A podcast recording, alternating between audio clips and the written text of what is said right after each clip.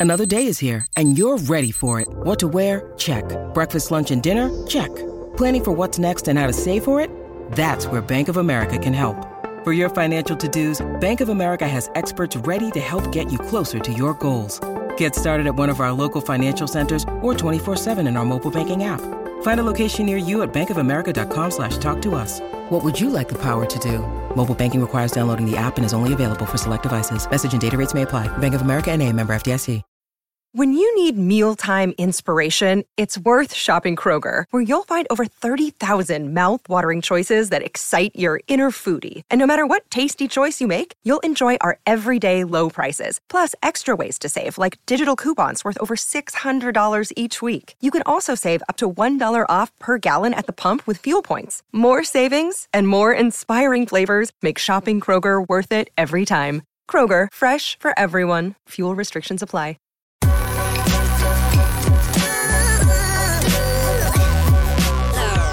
The following is a presentation of the Belly Up Sports Media Network. Thank you for listening to this Belly Up Sports Podcast Network product. Some said we'd go belly up, so we made it our name, and we're still here. Coming up on the Behind the Mic podcast, before there was Brady, Manning, Montana Unitas, or Graham, there was Samuel Adrian Baugh, a quarterback that did more than just throw a football. You're behind the mic with Michael Neal Jr.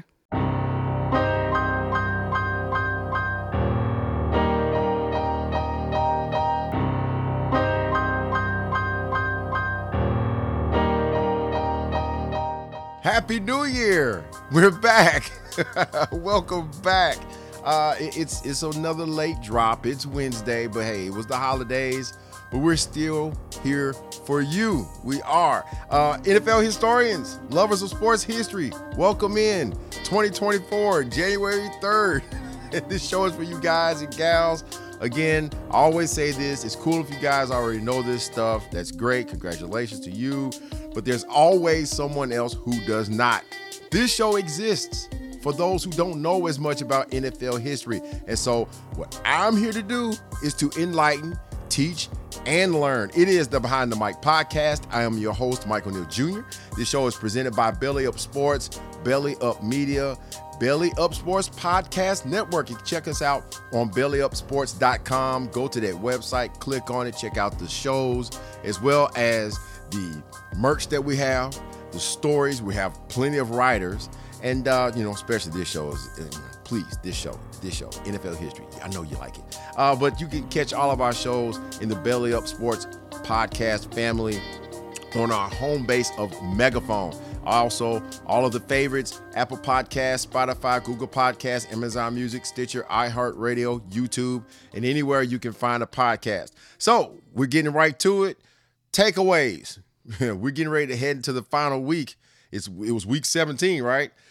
What are the takeaways from this week? Not storylines anymore. What are the takeaways? The Baltimore Ravens are the best team in the league. The quarterback position proves more important than ever. Just ask the uh, Minnesota Vikings. And some teams choose the wrong week to lose games, while others they just take advantage. Week 17, it is the rundown. Thursday night football, TNF, Amazon Prime, Jets, Browns. Joe Flacco is a hero. You know, his struggles after being the Super Bowl MVP with the Baltimore Ravens and things didn't go well in Denver or with the New York Jets. Just remember the coaching staffs that were there uh, wasn't great. At least in Kevin Stefanski, he's got an offensive minded type guy that has that offense clicking, even though they've had all of these injuries. I- I just it's just amazing. It's baffling. That's coaching. That is coaching. And then Joe Flacco coming up off the couch, 38 years old, and playing the way that he has. And all he did was, you know, Thursday night, nearly throw for nearly 300 yards in the first half alone. Finished with 309 to go along with three touchdowns, and the Browns beat up on the Jets. Well, Cleveland, they coasted a little bit in the second half. And speaking of the Jets, that is, uh, what did not help was a pick six, a blocked field goal in the second half. Cleveland only scored three points. New York could not take advantage, even though they forced Cleveland to punt three times in the second half, and they recorded, uh, recovered a fourth quarter fumble. Well, first time in NFL history, Teams that scored a combined 50 plus points in the first half, no touchdowns in the second. Never been done before, ever. The Cleveland Browns became the first team in NFL history to make the playoffs with four quarterbacks starting multiple games. Yeah, Deshaun Watson, Darrell Thompson Robinson, PJ Walker, and now Joe Flacco. And they're in the playoffs. Browns 37, Jets 20. Monday Night Football special on Saturday night. So we got some Saturday Night Football this past weekend. The Lions and the Cowboys. And I was out for dinner with friends and with my my brother and sister and and uh, my wife. We were at dinner, and then my sister says this game isn't very good. Nobody's scoring. It was still what seven to three. Jimmy Johnson on that night, he gets into the Ring of Honor. That was a great moment, surrounded by former Cowboys, including Michael Irvin, who was there to watch CeeDee Lamb not only break his Cowboys single season record in receptions and yardage, but he caught what 13 passes and had 227 yards receiving. Should have had a little bit more, especially to fumble the ball into the end zone. Ah. Anyway, got a friend.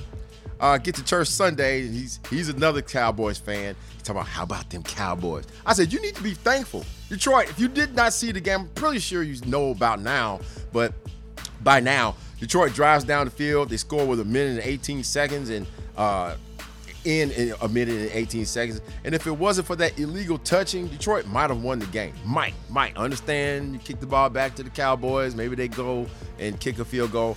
Yeah, anything was possible. Dan Campbell, he discussed with the refs pregame about what the Detroit's offensive lineman Taylor Deckers is going to do.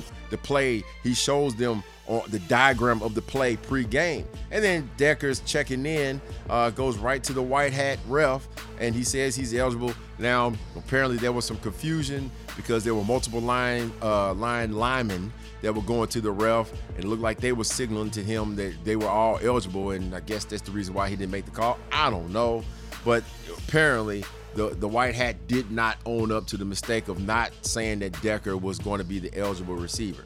You know, do with that what you will. Uh, never turns his mic on to let you know the stadium know. And wide open, touchdown. There's a flag, illegal touching. Next play, Micah Parsons. He jumps off sides, nullifies a Jared Goff interception that he throws. Next play, incomplete. And that was pretty much it. Yeah, yeah, yeah. I understand the refs did not make the call, and if they had, we don't know. Uh, but it was a good game there, at least towards the end.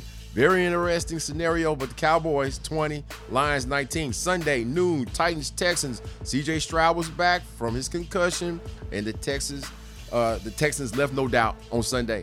Um, and then Stroud, he only what 213 yards and a touchdown. With Kai Fairbairn did the rest with four field goals. Will Levis knocked out of the game. He had his foot stepped on during a sack in the second quarter.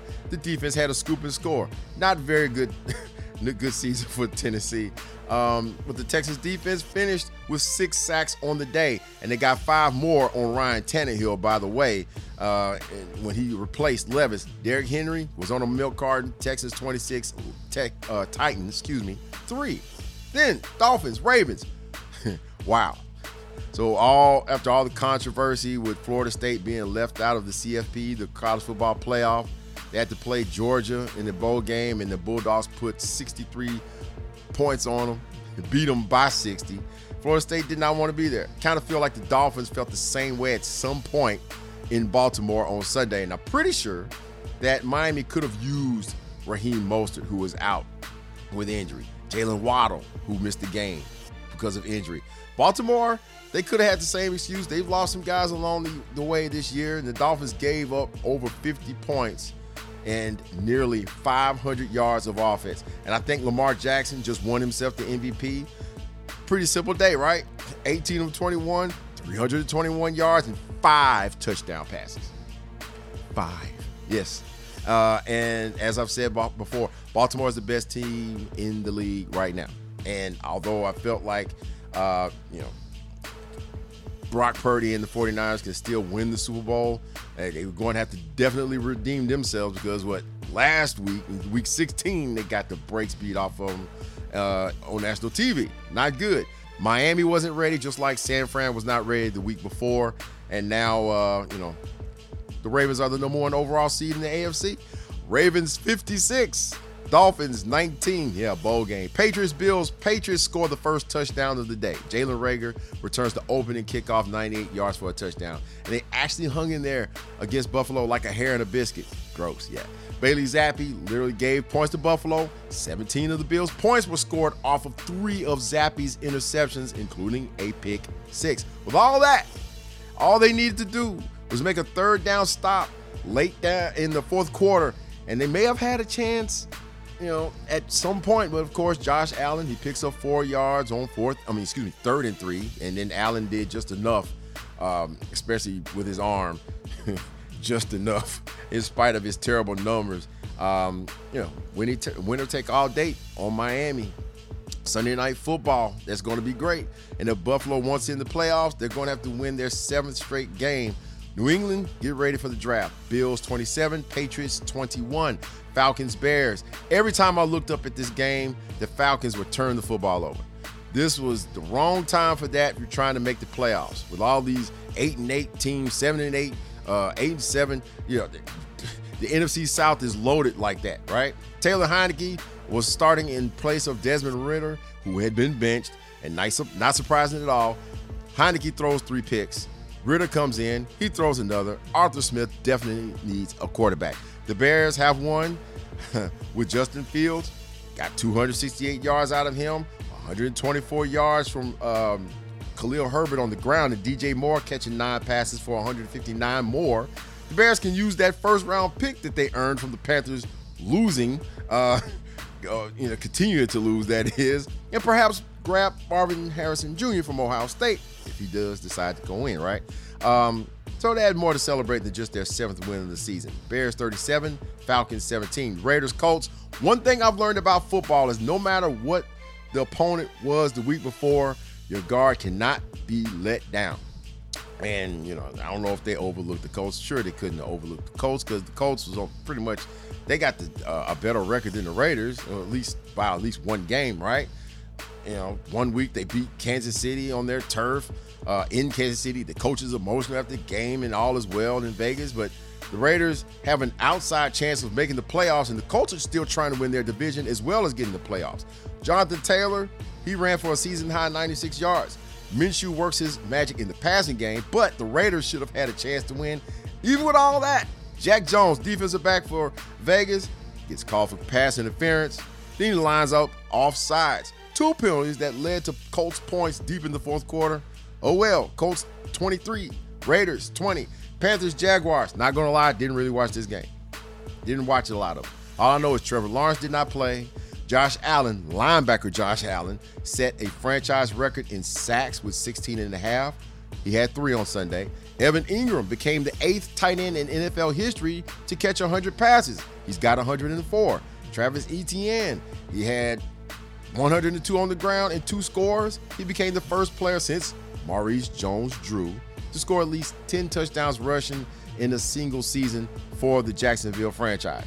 In other news, the Panthers stink, and their owner, David, David Tepper, was caught throwing a drink on Jaguars fans. Not good. Jaguars 26, Panthers Zippo. Giants Rams. This wouldn't be the first time the Rams raced out to a lead this season and almost lost it. Five and one, you know, was their record coming into this game. Uh, they lost the Ravens game in a shootout, you know, in the pouring rain with the punt return in overtime. But the Rams have maintained and they're trying to get to the postseason. And it helps when Kyren uh, Williams runs for three touchdowns and that offset Matt Stafford's uh, poor passing day. Can't be playing like that there towards the end of the season. Just keep the good stuff up, right? Two interception days, sacked four times. The Rams got to Tyrod Taylor six times defensively, and yet he keeps hope alive. He had the big 31 yard scamper in fourth quarter. You know, time is winding down, and then uh, you know Taylor did miss uh, a wide open Saquon Barkley on a two point conversion early in the game, and maybe this one point game would have been a little bit in their favor. And like I said, Barkley was wide open, but then you bring in Mason Crosby, who was the fourth kicker this season to be employed by the Giants. He misses a potential 54 yarder. Ouch. Seattle would lose later, in which the Rams got into the playoffs. We'll talk about that later.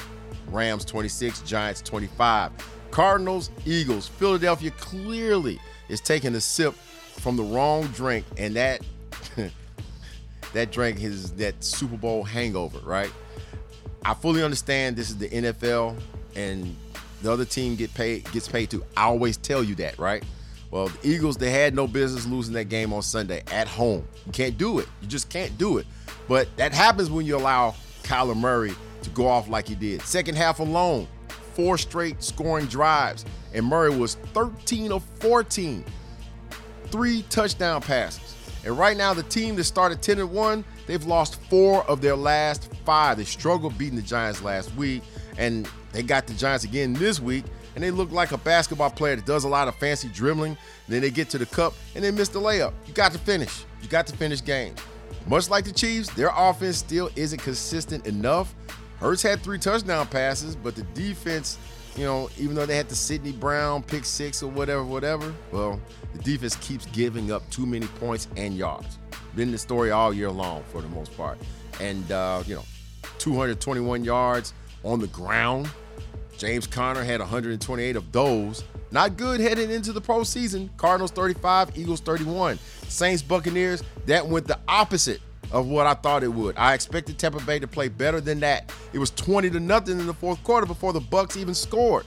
And those kind of things tend to happen when you have your quarterback throws two interceptions, the offense fumbles the ball away twice. That's four turnovers for those who can't keep count. And all credit goes to the Saints defense. They made it happen. Saints 23, Buccaneers 13. 49ers Commanders, that top spot in the NFC has been a little bit too hot for the Eagles and the Cowboys to handle. So 49ers put the oven mitts on. They'll take it. I'm sure it was nice for three guys who were part of the Washington organization at one point. Kyle Shanahan, Chase Young, Trent Williams, a little homecoming, right? Uh, and up until halftime, the Commanders pretended like they wanted to win this game. And they may have had a better chance had Jacoby Brissett had not missed the game because of a bad hamstring. Instead, the NFL's interception leader got the start, Sam Howell. That would be Sam Howell. and uh, he promptly threw two more. And after Sunday, there's a possibility he could get replaced as Washington could have the second overall pick in the draft. But uh, the 49ers were in shutdown mode second half, as a matter of fact. And even though Christian McCaffrey sat out most of that half with a calf injury, Brock Purdy took care of things. Uh, he's thrown a franchise record 4,280 yards so far this season. That's his franchise. But 49ers, great quarterbacking comes out of there. 49ers get the win. 27, Commanders 13. Afternoon slate.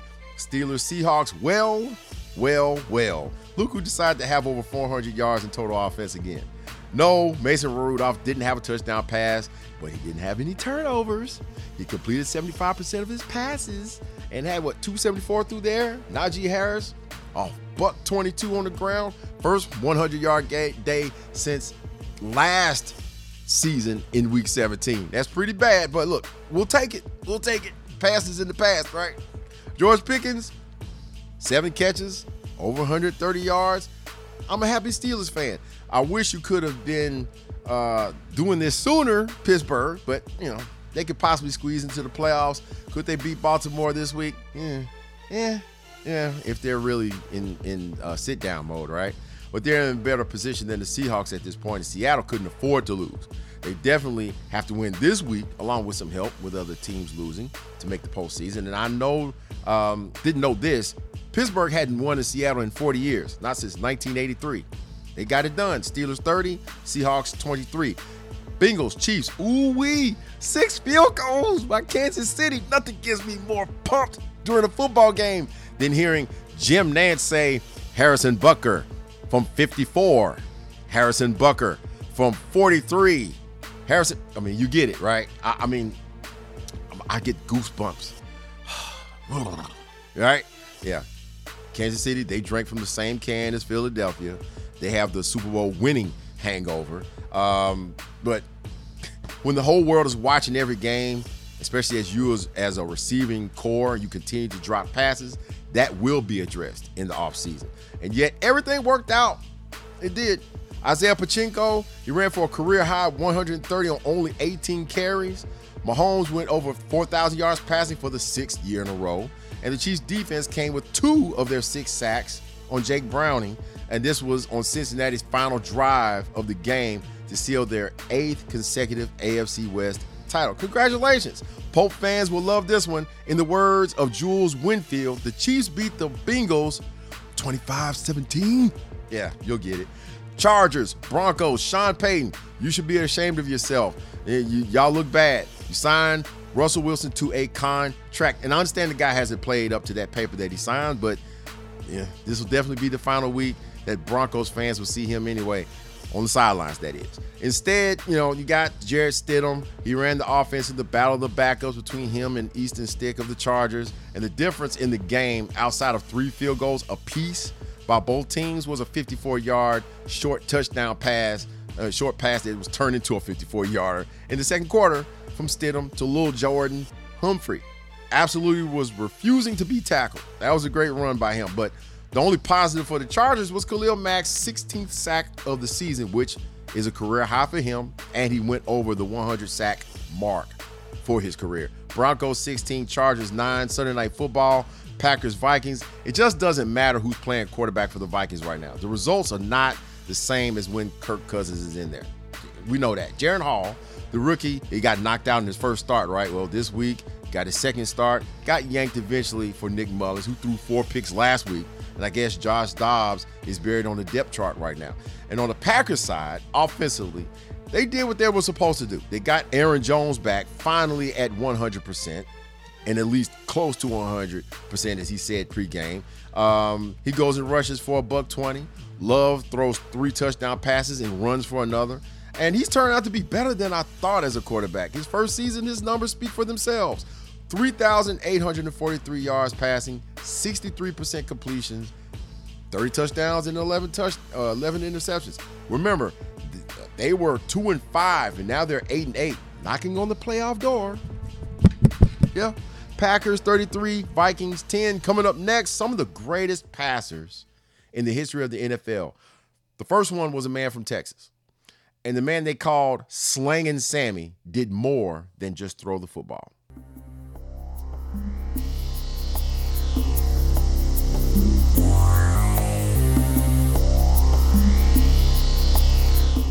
we look at the history of pro football and the passers that we see today, um, going backwards. You know, I mean, Tom Brady, Peyton Manning, Troy Aikman, Jim Kelly, Warren Moon, John Elway, Dan Marino, Joe Montana, Terry Bradshaw, Fran Tarkenton, Bart Starr, Johnny Unitas, Otto Graham. It, these were some of the greatest passers in league history. You know, not all of them put up gaudy numbers. I mean, if you look at Troy Aikman, he wasn't throwing up, you know, four and five thousand yard seasons, but he was as efficient as a passer as you got. And he did have his seasons where he, you know, he, he took advantage of having a guy like Michael Irvin. All right, that's why he's in the Pro Football Hall of Fame, not just because uh, of the Super Bowl wins, but he was a really good quarterback. Um, but then you had the ones that was like Peyton Manning and Warren Moon, uh, that was throwing for and Dan Marino that were throwing for all those yards and setting all these records. And then Tom Brady go, comes through and Drew Brees, who was eventually going to be a Hall of Famer as well. You know, they come in and they just they explode with the rules being the way they are now and pretty much free reign on being able to throw the football and there being a premium on being able to throw the football as well.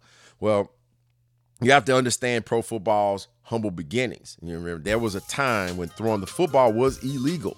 Eventually, it was made legal, but it wasn't, you know, one of those things where the teams were going to throw it more than they were going to run it because that's what they knew. They ran the football. I mean, football's roots are in what? Rugby.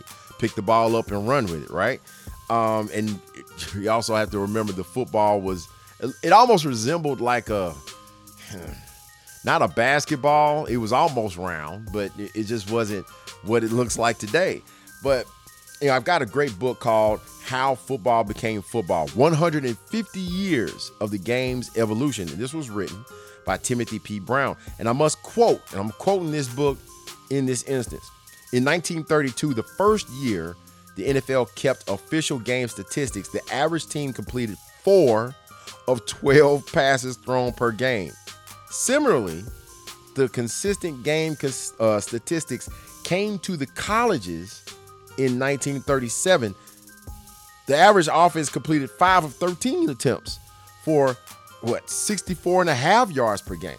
End quote. So, you know, this is something that someone may be having some issues in the first quarter. you know, having a bad quarter, let alone an entire game.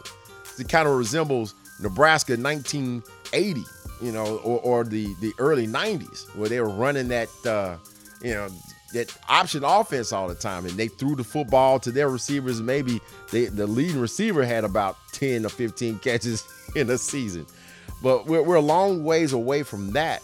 But the rules were restrictive passing wise as well. And this is speaking of the NFL, just keeping it with the league.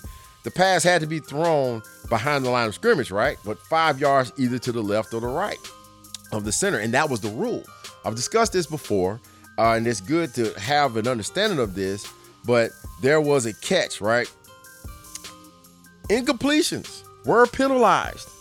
if a pass was incomplete, you turn the football over to the other team unless he t- it was touched by another player before it hit the ground. That's crazy, right? And so you can see why most coaches were not fans of throwing the football. Remember the 1932 NFL championship game?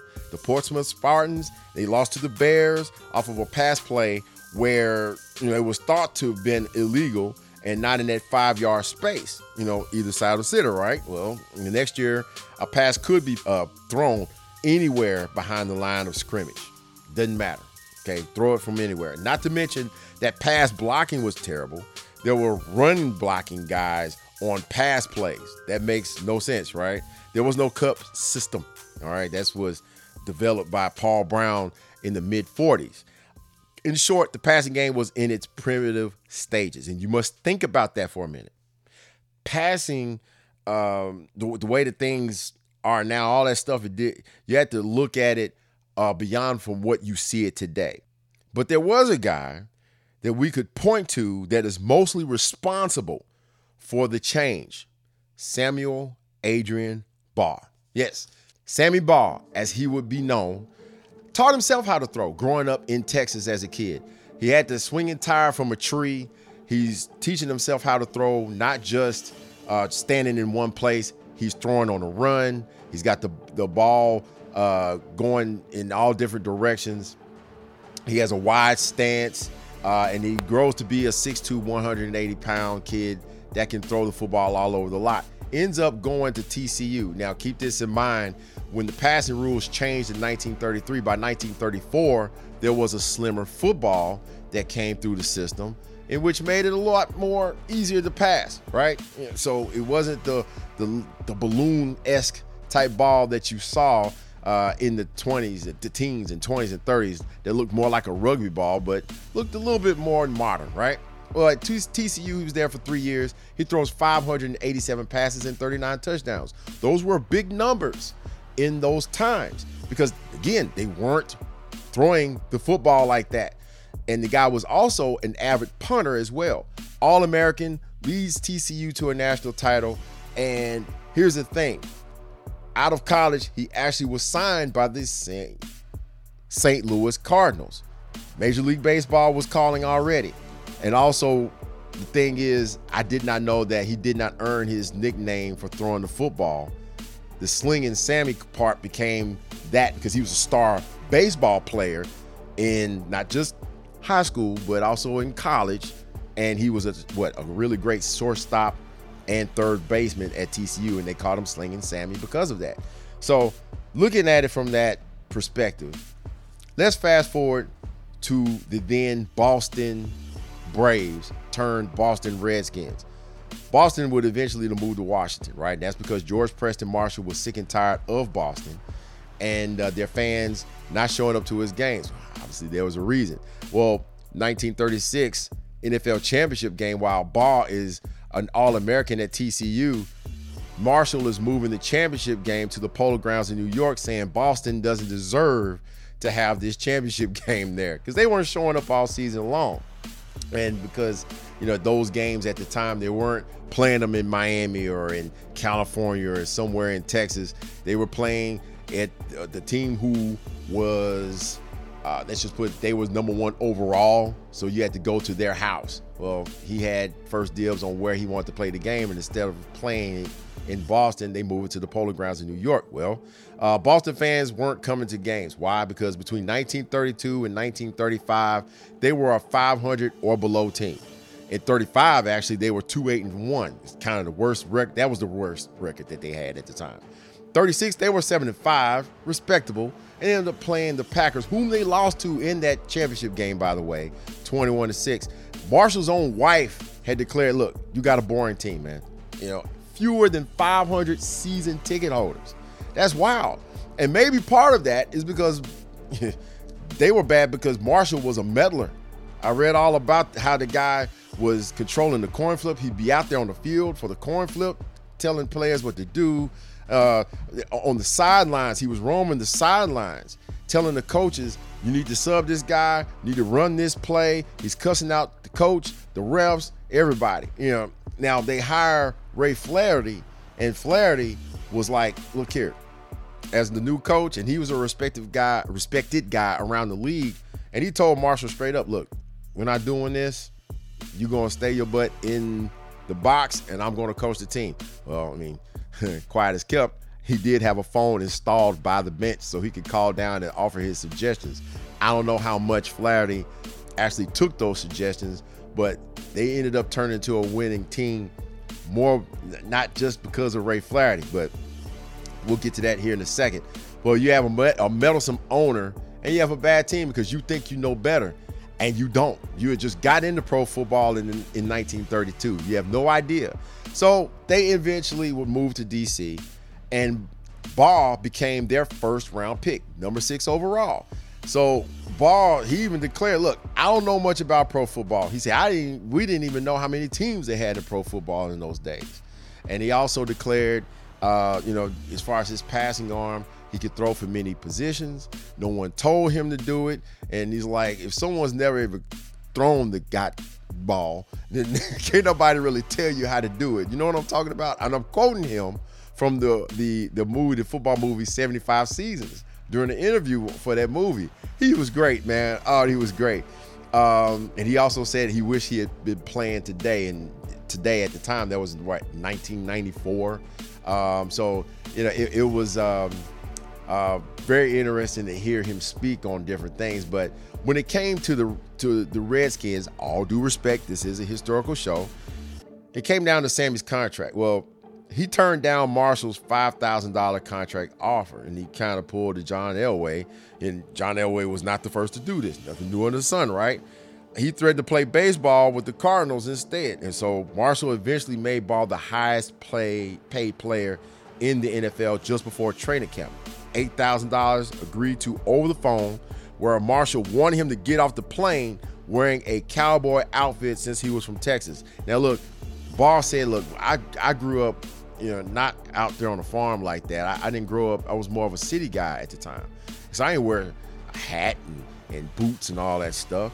Well, uh, he had a Stetson hat, a checkered shirt, whipcord pants, and a pair of high heel cowboy boots, according to the author John Eisenberg of the book, the book I Love the League. That wasn't something that Baugh was wearing, you know. And he told Marshall, he said, "Look, my heat, my feet hurt, man." he's there on the tarmac, and he's like, "My feet hurt."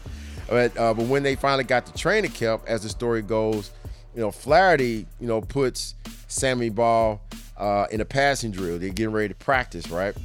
And so, and this is from the book America's Game, and I'm gonna quote this one as well. So he's taking the field for his first practice session with the Redskins, and Flaherty says, "They tell me that you're quite a passer." And uh, Baugh says, "I reckon I could throw a little," and he's like, "Show me." hit the receiver in the eye. And Baugh says, all right, which eye? So that uh, he's like, I can do this. Whatever you ask me to do, I can get it done. So the first year, Baugh wasn't even the starting quarterback. The starting halfback was Cliff Battles, and they also, well, actually, the starting fullback was Cliff Battles, and they put Baugh at halfback. Riley Smith, who was the number two overall pick the year before, was starting at quarterback. All three of them threw passes though.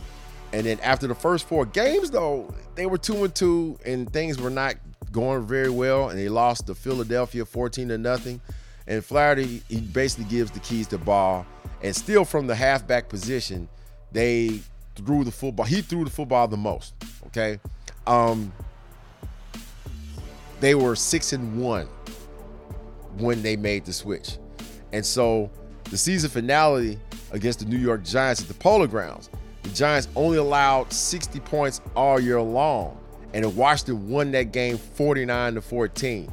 And this is the change that you get when you get a better quarterback. You hear that, Minnesota, you know, Atlanta, all that. Either you resign Kirk Cousins or you need to draft one. Anyway, so uh, then they get to the 1937 championship game, and this was played at Wrigley Field. So the Chicago Bears were their, you know, the guys that they had to face off, and Baugh went plumb off, and they won their first championship, 28 to 21. Now, the crazy part is, is that Baugh injured his hip, and he returned in the second half. Fourth quarter, he throws pretty much what turned out to be the game-winning touchdown pass in the end. He goes 18 for 33 and throws for 335 yards and three touchdowns and only one pick. This was the kind of quarterback that they were going to have going forward. That's what the kind of quarterback that they needed. 1942, Washington was 10 and 1. World War II had depleted a lot of NFL rosters, and including the Bears. The Bears, what what 11 and 0, despite losing half their roster, and of course they ended up being the dynasty of the 40s anyway. Well, December 13th, 1942, the, uh, Washington beat Chicago 14 to 6 at Griffith Stadium. That was the Washington's home stadium. And somewhat avenging their 73 to nothing beat down from uh, three two years earlier in 1940. Yeah. but 1943, uh, what you also need to know, okay, is that the man played not just quarterback. He was their punter, which he started doing it in 1939 for Washington, even though he did it in college. And he was also a defensive back. So he leads the NFL in passing, punting with a 45, nearly a 46 yard average. And he led them in interception. He had 11 picks. 1940, you know, Baugh actually punted for a 51.4 yard average and is still an NFL record today. That tells you what kind of punter he was as, as well. Matter of fact, you know, he led the NFL in punting from 1940 to 1943. That's pretty good for a quarterback, right? November 14, 1943. So they have a 42 to 20 win against the Detroit Lions. Baugh had four touchdown passes, and then he picked off Detroit quarterback Frankie Sinkwich four times. Tied for the most in the game in NFL history, and the only player in league history to do that. Then you get to the 1943 championship game. Well, first quarter, no score, right? Second, so Baugh goes in for a tackle on Bears quarterback Sid Luckman, an eventual Pro Football Hall of Famer, and he was hitting the head by Luckman's knee, knocked him plumb out. The injury occurred right in front of Washington's bench. They weren't happy. They thought Luckman did it on purpose, and it was inadvertent. But here's a direct excerpt from GoldenRankings.com talking about the 1943 championship game. The team doctor reported this dialogue with their star quarterback. Do you know where you are, Sam? Fort Worth. Who do you play for? TCU Horned Frogs. Baugh recalled, I got whacked early in the game, knocked out. I couldn't remember anything. They took me out and were asking me all these questions about all these things, and I don't remember if I could answer them or not. I had a concussion, they told me later. I begged with them, I pleaded with them to put me back in there. My head hurt, but I was all right. the coach didn't want to take a chance. Now, there's a photograph of Sammy Baugh on the sideline bench with his teammates, and they're kind of consoling him. He's crying on the bench. Yeah, that that that was a serious concussion. That's some of those uh, symptoms from having one, right? That's crazy. Yeah, it's the Snickers commercial. Uh, who are you? he said, uh, who, who, am I? Coach, who are you? I'm Batman. Yeah, he had one of them moments. He, he actually did. And uh, that that was um, that that was crazy. And uh, they were down 21 to 7 in that game.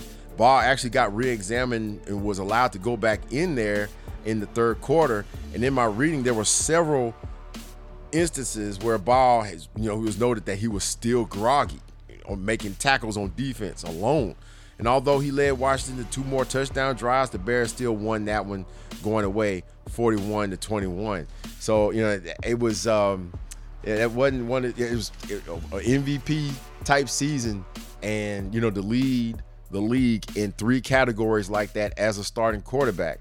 Well, next year in 1944, he actually split time with Frankie Filchock. Again, World War II was still going on, and um, you know he actually missed most of the week practices and all that. Filchock was there for practices, but there was no way that the coach at the time was going to say, "All right, Baugh, you're just not going to be able to play."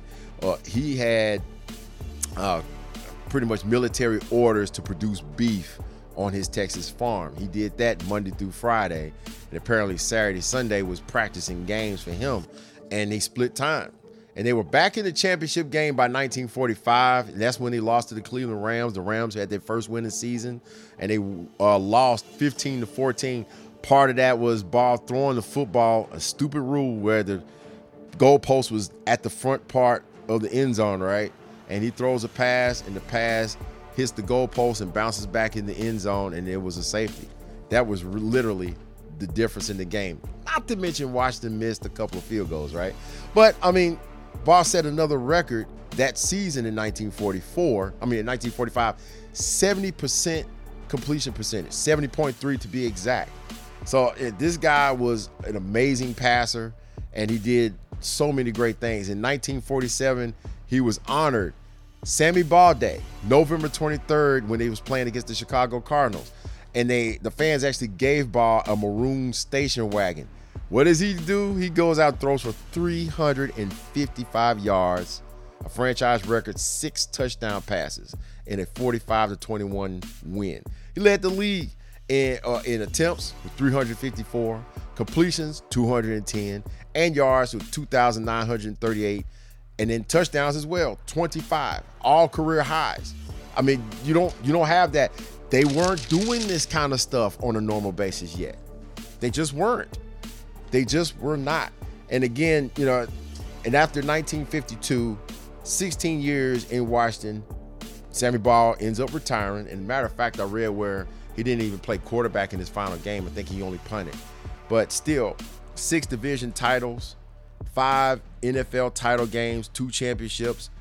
Four times he led the league in passing yardage, twice the NFL's touchdown leader. He led the league in passing six times, and that's tied with a fellow Hall of Famer, Steve Young, 1937, 1940, 43, 45, 47, and 49. And is alone with the most seasons leading the league with the lowest interception position, uh, percentage, five times. Six touchdown passes in the game, Twice. He did that twice. So he was ahead of his time. A modern day passer playing in the 30s and 40s. So it, it like I said, in the time where stuff, stuff was so primitive, they weren't doing a lot of these things yet. As a defensive back at the time of his retirement, 31 career interceptions and 491 return yards. It's pretty good. Remember, there were there were no substitutions and stuff, right? They, they weren't doing those things uh, you got to rem- understand the times. No free substitutions. Players po- played both ways. There was no specialization. I'm a quarterback only. I'm a cornerback. No, you played all over the field. A lot like, you know, most high schools. The, the best athletes that play both ways. Yeah, Passing was just getting started. There was a lack of protection. Remember, there was no helmets for some players. Other helmets at that. 1937, he set the NFL record with 81 completions. By 47, he had a new one with 210 that stood until 1960 when passing was starting to really take off, right? And uh, I mean, seven time All NFL selection. They'll call it All Pro now. There was no such thing as an All Pro back then. 187 touchdown passes in his career. 21,886 yards passing, six Pro Bowls, four-time first-team All-Pro is what we will call it today. Is that that's what he was, and Baugh had set 13 NFL records after he retired and was inducted into the charter, the inaugural class of the Pro Football Hall of Fame in 1963. And that class, one day I'm going to have to go over that class. Uh, that that was probably, in my opinion, the greatest class ever.